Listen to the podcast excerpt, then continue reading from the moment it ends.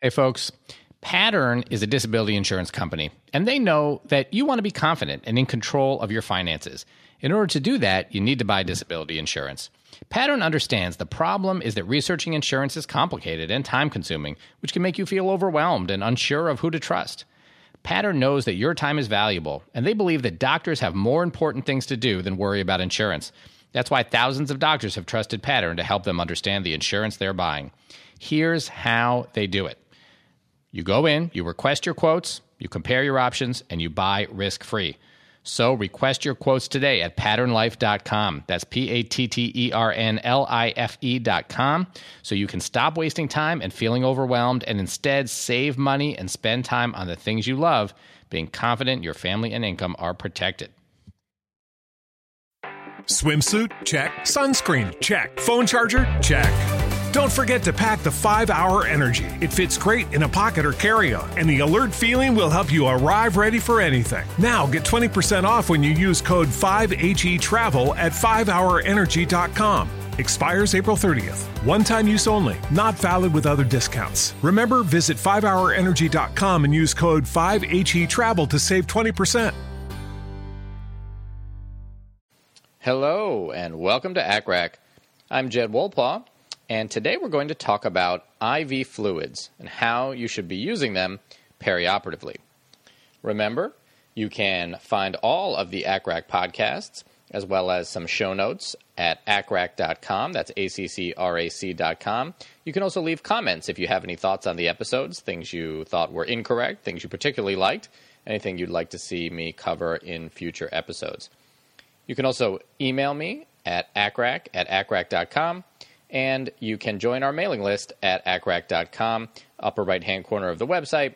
Click there, put in your email address, and you will get notifications whenever there's a new episode, as well as any newsletters or interesting things on the topics of anesthesia and critical care that I think are worthwhile to send out. I don't do that often. In fact, I haven't done it yet, but it may happen in the future.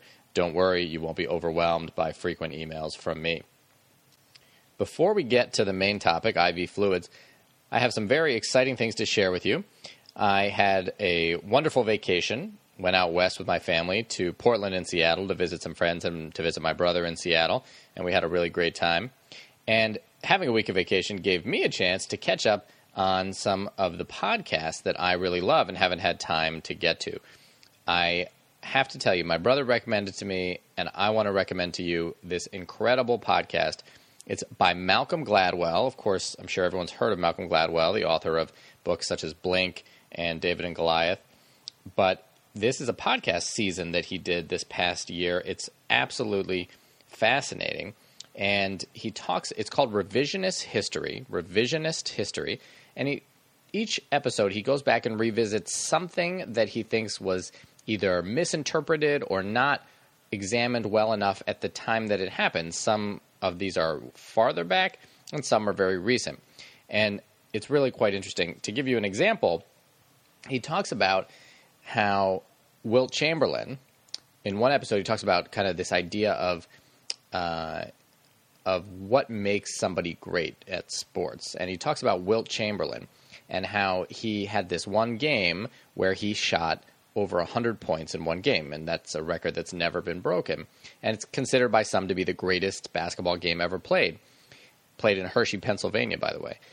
But interestingly, he that season, even though he was scoring an enormous number of points, was one of the worst foul shooters of all time. He he had a really hard time making free throws from the foul line. And he was somewhere around 30 or 40%.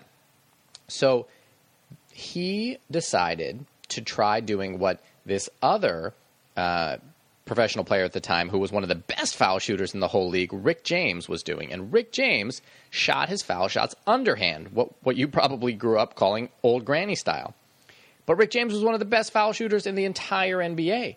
And so Wilt Chamberlain decided to try it. And on the night that he shot 100 points or over 100 points in that game, he made 28 of 32 foul shots. This is a guy who normally would have made 12 if he was shooting 40%, but he shot 28 of 32 from the free throw line. That's almost 90%. And he did it because he started shooting granny style. He wouldn't have had his 100 points if he hadn't done it. He had done it in some other games leading up to that game, and he was a much, much better foul shooter. He shot over 60% instead of 40%. And then in this one game, 90%. And yet, what did he do afterwards? He never did it again. He went back to his old regular overhand shot and only shot 40% or worse. And when they asked him why, he said, I know it was the wrong thing to do. I know I should have kept doing it underhand. I would have got scored more points, been a better contributor to my team, won more games. And then they asked him, "Well, why didn't you do it?" And his answer was because he felt like a sissy. That was it. He felt like a sissy. That's why he didn't do it. Pretty amazing.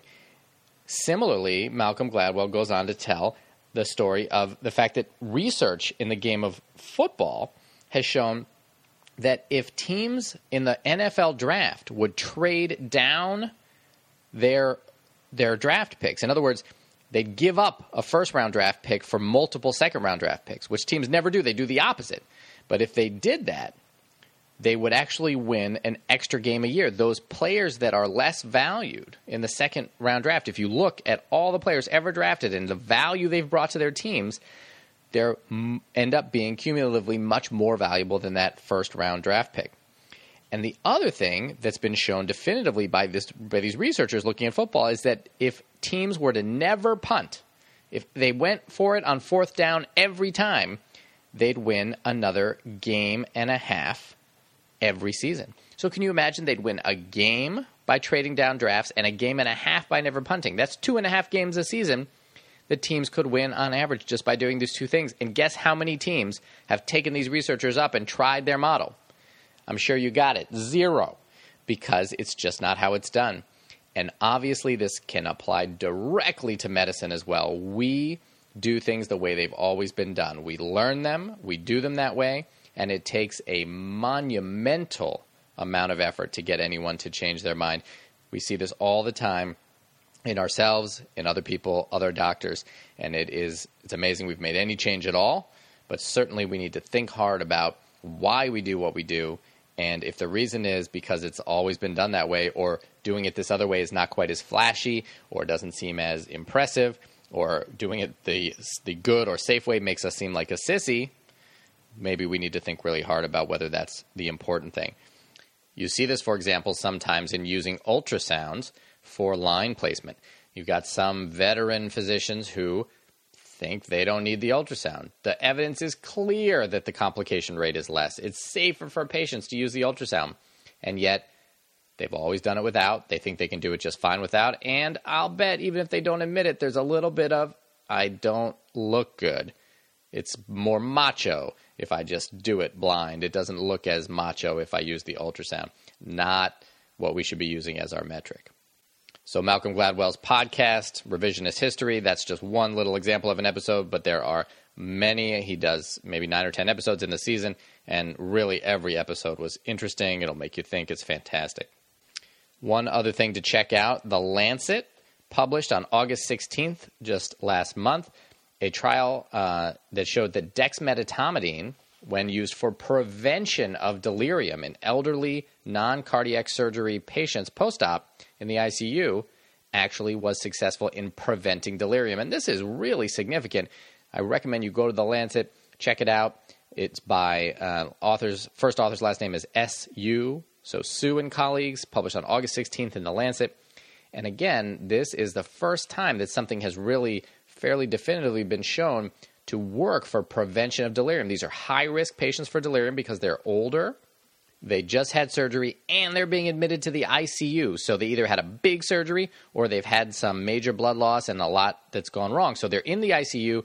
They're older patients. They're high, high risk for delirium, but they haven't de- developed delirium yet. They get started on low dose Precedex, and it turns out that they have a significantly lower rate of developing delirium.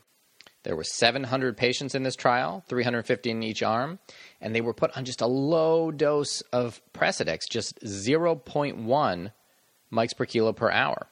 And that started right on admission to the ICU, and it went uh, until the next day, so 24 hours.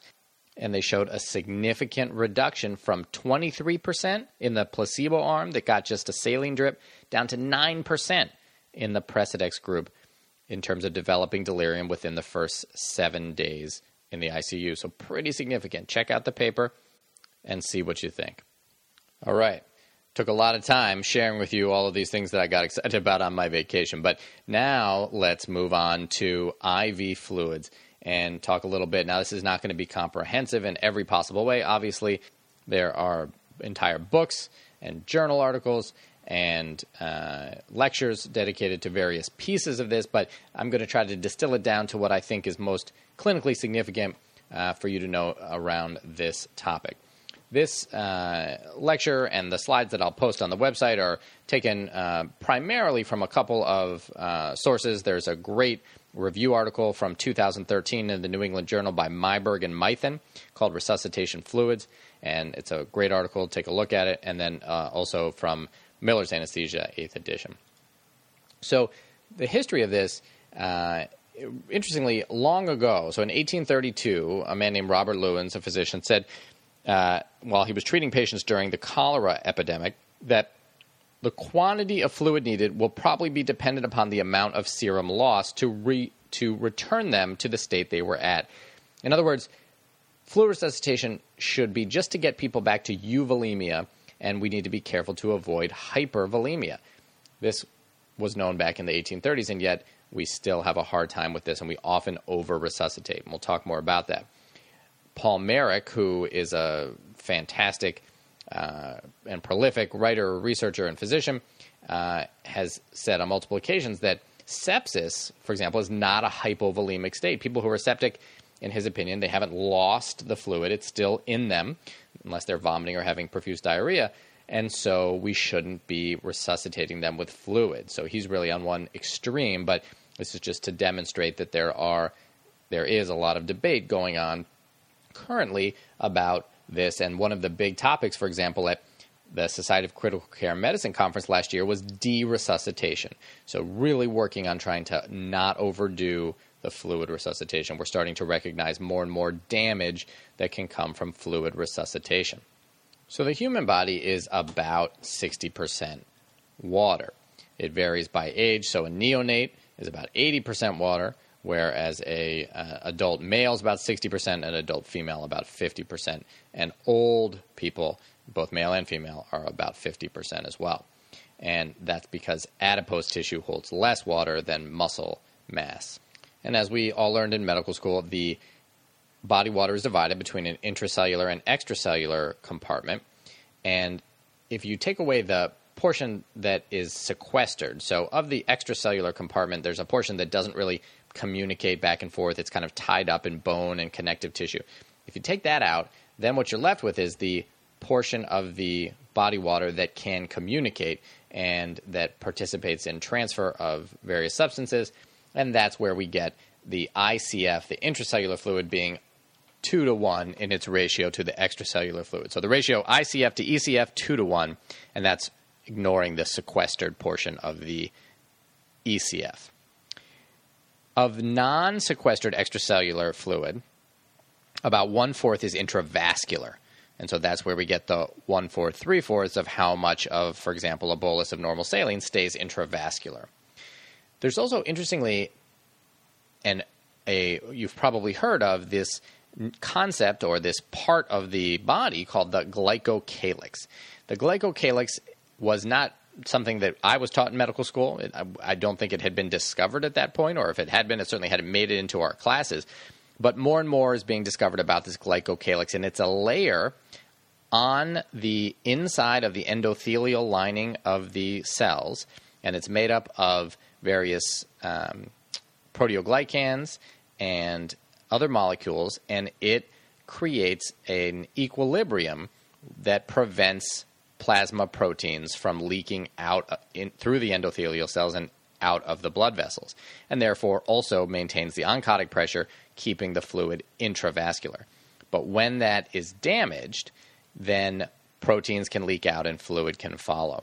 So there's in a healthy glycocalyx, there is a portion of fluid that is called the subglycocalyceal layer, and that's the layer right amidst the glycocalyx lining, right up against the the endothelial lining that is kind of held in place by the glycocalyx, and that represents about 2% of the functional extracellular fluid. So, this glycocalyx plays a really important role uh, in maintaining vascular integrity and intravascular volume, preventing third spacing. And there's some interesting evidence that it can be damaged in a variety of ways, including by excessive fluid administration. And it's thought that one of the possible mechanisms for this is that excessive fluid causes release of cardiac natriuretic peptides, which those peptides can actually cause breakdown of the glycocalyx. And if you think about it, that actually makes sense that when the heart thinks that the body is volume overloaded and the heart wants to get rid of fluid, that one way it can do that is to cause breakdown of the glycocalyx, which then leads to the leakage of fluid out of the vessels and returns the heart to what it thinks is normovolemia. So, a really important question is how do we decide if a patient needs fluid? Well, for a long time, and what I was taught, and what you may have well been taught, was perioperatively we calculate on a milligram per kilogram approach mLs uh, per kilo for the first 10 kilos, two for the second 10 kilos, and one for every kilo above that. Figure out what their fluid deficit is and give them that back, and then figure out what their ongoing maintenance need is and give them that. Well, it turns out that that's probably a terrible way to do it. So, using that ml per kilo approach has been shown to lead to greater amounts of fluid being given overall. And when that amount of fluid exceeds about three and a half to five liters in the entire perioperative period, it leads to increased morbidity and mortality. So, probably not the best way to do it. So, how do we decide? Well, it's not just looking at vital signs because loss, people can lose up to 25% of their blood volume and not have any change in their vital signs. Urine output, people look at, but again, urine output is not a great marker. Urine output is often reduced, especially postoperatively, even in the presence of totally normal blood volume because of ADH secretion and ramp up of the renin aldosterone angiotensin system. So, by, and that's by the stress of, of the surgery. And so, you can't say because the person has low urine output that they need fluid, though we do this all the time. People all the time will say the patient has only made 10 or 15 cc's of urine an hour for the past two hours. We better give them a bolus. And you don't have evidence backing you up if you take that approach. CVP, we know, is not a good way to do it. It's influenced by venous compliance, which changes in low volume states so that you can be fairly low volume, but with very rigid ve- ve- a venous system, low compliance in the venous system, and have a normal or even high CVP. Now, a very low CVP is probably helpful in the sense that if your CVP is one or two, you probably are not hypervolemic. And CVP trends, if everything else stays normal, stays the same, may be useful. But in general, CVP not a great way either. And so, what should we do? The answer is we don't really know. We know that goal directed therapy, so rather than just giving a set amount of mLs per kilo to patients, actually tailoring therapy to that patient is beneficial. Now, a Cochrane review in 2012 found that using a goal directed therapy approach reduced mortality and hospital length of stay. But there are a variety of ways to do this. Looking at vitals is one way, but again, we talked about how that may not be accurate. Looking at cardiac output, but again, you have to have a way to measure cardiac output. Looking at stroke volume variation, looking at pulse pressure variation. There's a lot of ways to try to get a feel for whether an individual patient needs fluid. And I'm not going to spend a lot of time going through all of these because there are many, many papers written on each one, and none of them is perfect. But in general, the idea is that it is better to try to target your fluid to an individual patient. And probably it's going to be using multiple ways of figuring this out. Of course, you're going to pay attention to the vitals, but you're also maybe we'll put an ultrasound probe on and look at the IVC. You may also look at your A line tracing and whether there's respiratory variation. You may also examine the patient and see what their mucous membranes look like. So there's a variety of ways you're going to do this, and putting that all together is going to give you an idea of whether an individual patient needs fluid. When they've looked at the difference between a goal directed therapy strategy and just to give everyone the same amount per kilo strategy, they find that actually some patients in the goal directed therapy get more fluid. It's usually colloid, but because it's targeted, it's a targeted fluid, it's not just given indiscriminately, they do better. One way to avoid excess fluid intraoperatively, and a really important thing to keep in mind, is that if your patient is hypotensive after induction or during a case, and you think part of the reason, which it almost always is, is due to your anesthetic causing peripheral vasodilation, giving a bolus of fluid for this purpose doesn't make any sense. You're not replacing fluid the patient has lost, you're giving fluid because they're vasodilated. So, what you want to do instead is address the vasodilation. Use pressors, use phenylephrine, use Levophed. Counteract the vasodilation that you're causing with your anesthetic. It will prevent you from using a whole lot of fluid to try to correct that hypotension, and your patient will do better. So, why do we care about this? Why not just give fluid? Well, as I said, patients don't do as well. Multiple studies have shown that patients who get are able to maintain an even fluid balance perioperatively do better. After even patients who come in, for example, in septic shock after their initial resuscitation, if they maintain a positive fluid balance as opposed to maintaining an even fluid balance, they do worse a positive fluid balance after the initial resuscitation, so ongoing gaining of fluid, patients do much worse. In ARDS, clearly the drier the patient can be and still be hemodynamically stable, the better they do. So it's really important for all comers in the ICU, for septic patients, for ARDS patients, and probably for any patient coming to the operating room with us that we not overdo their fluid resuscitation the edema that can be caused, the breakdown of the glycocalyx leading to leaky vessels, the edema around anastomoses, all of this can cause breakdown, as well as poor wound healing and higher risk of infection.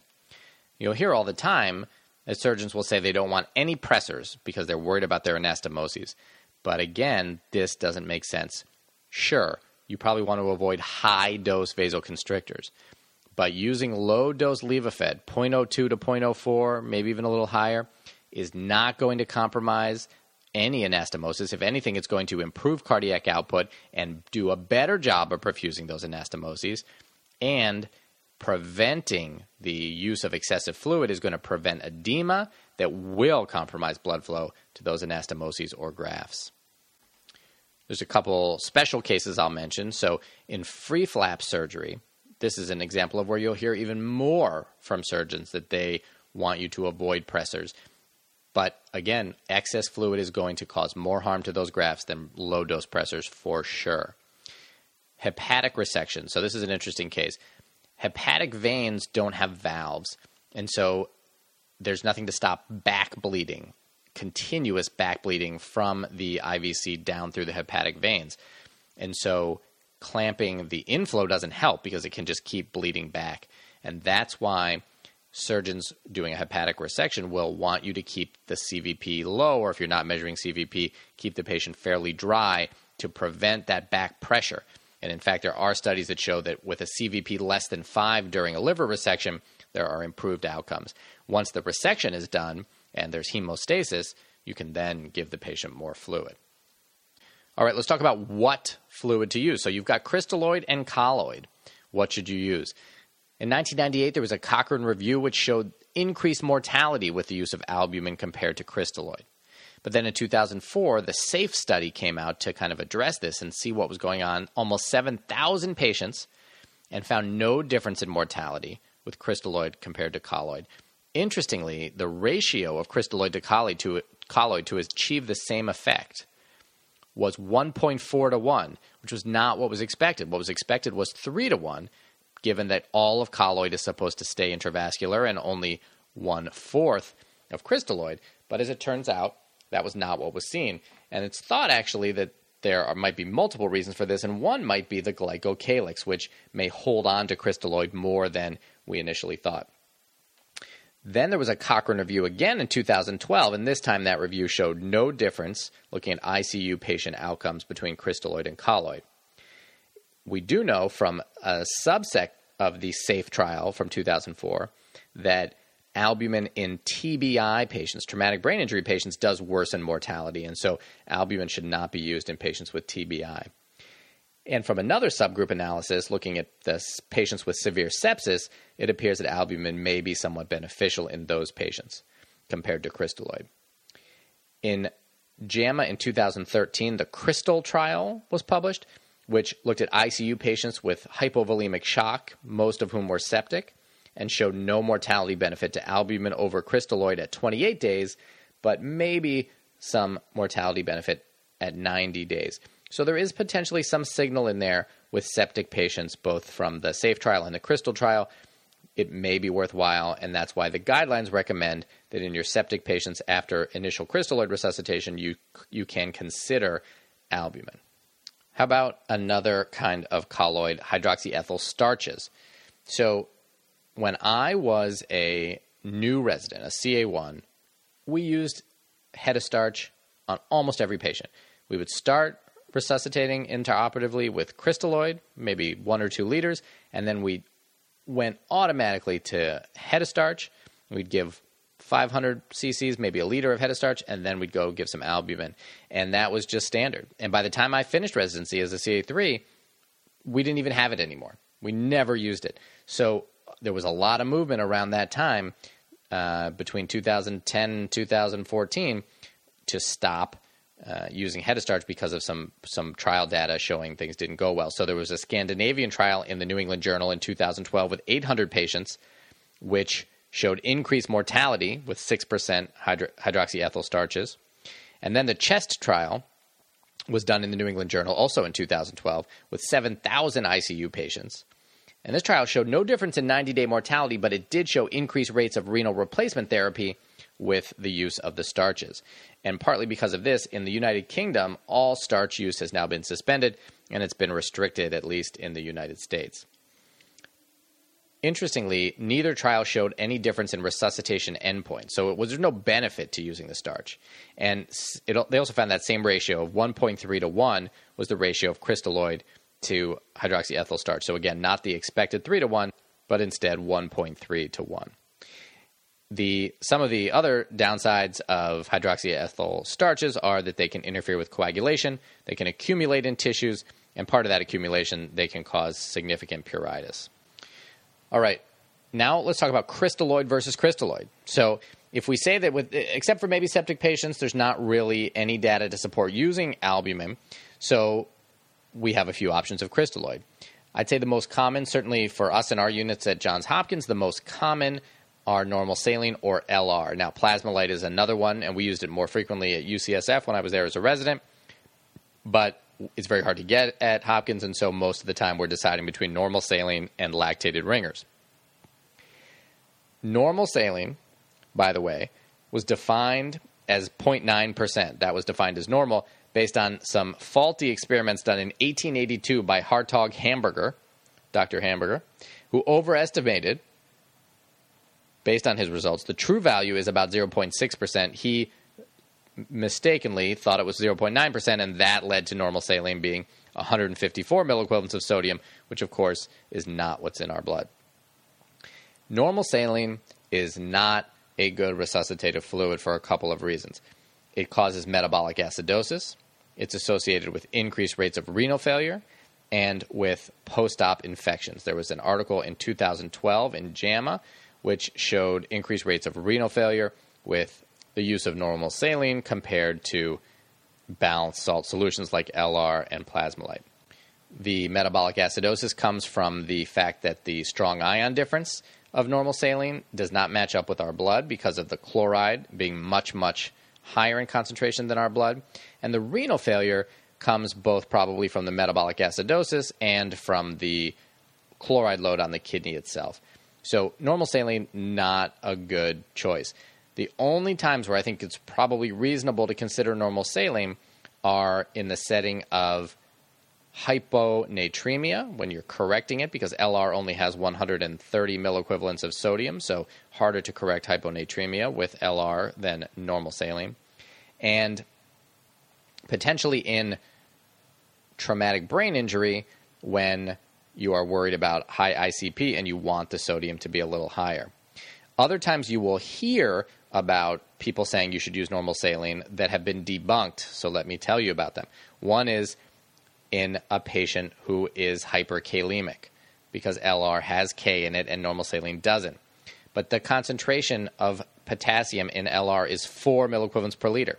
So if a patient has a K higher than 4, LR will bring it down. There is adding that 4 milliequivalents to their total body potassium isn't significant unless they have no renal function. So in a patient who is in renal failure and not being dialyzed yet, you may be able to make the argument that it's better to avoid giving them the LR because of the small amount of added K that they can't get rid of. But any patient with functioning kidneys will be able to get rid of that K. You're not going to cause their serum potassium to go up because it's only 4 milliequivalents in a liter, and so it's safe to give. It turns out actually that if you give people normal saline and you give other people LR, guess whose potassium ends up higher? It's the people getting the normal saline.